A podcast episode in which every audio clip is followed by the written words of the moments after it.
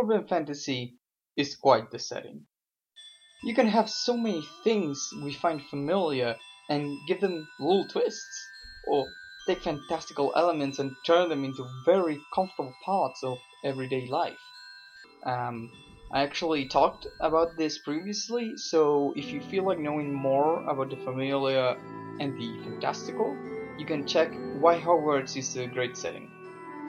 But there is a part I didn't get into that is fundamental in making a believable story that feels like it's taking place in a lived world. The part being our own history and how it would change with the introduction of magic. Since our world didn't have magic, uh, what ended up defining it was technology. But what if magic appeared out of nowhere in our modern world? How would everything change? Would magic surpass technology? Would machine and information stay above spells and mystical creatures? Or would both of them combine themselves into one? Another approach is if magic was there all along, which opens a whole other kind of worlds. How did historical events change because of magic? Do these events even happen in the first place? A lot of our historical wars were defined by technological superiority. But if someone can just shoot fireballs, does technology still give an advantage? Well, the way I thought about it is quite simple. Technology is just more accessible magic. Instead of magic missile, we have guns. We don't have shocking grasp, but we do have tasers. Message isn't a thing, but cell phones are. Power isn't defined by magical talent or knowledge, but by having the money to buy it. There is one easy solution to all of this, and that is making it secret. If no one knows, it can't affect the normal course of history. Of course, it does have its pitfalls, like how does magic stay secret? If magic is too powerful, it doesn't make sense it staying secret. But if it doesn't influence the world at all, it might as well not be there. Making magic part of our history and influencing on it without changing the events does bring a lot of questions. But they can be answered. In case that we have a secret society, you need to have an explanation on why people don't know, and why the society doesn't influence the regular world, or how it affects the without being noticed. Be it normal people can't process it, so they see something else, we have a specific group to keep it secret, or everyone is bound by magical contracts so we can't interfere if we want to. All of these are examples on some ways to justify the magic staying secret. But what if it isn't secret?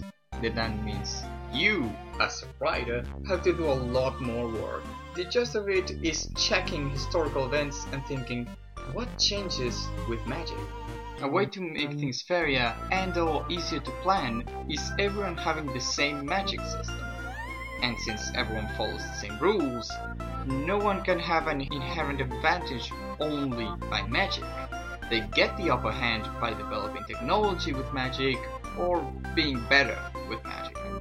This is a pretty neat system for a global or wide story, since you only have to explain the basis of the magic once, and then you can just develop it without staying in the same place.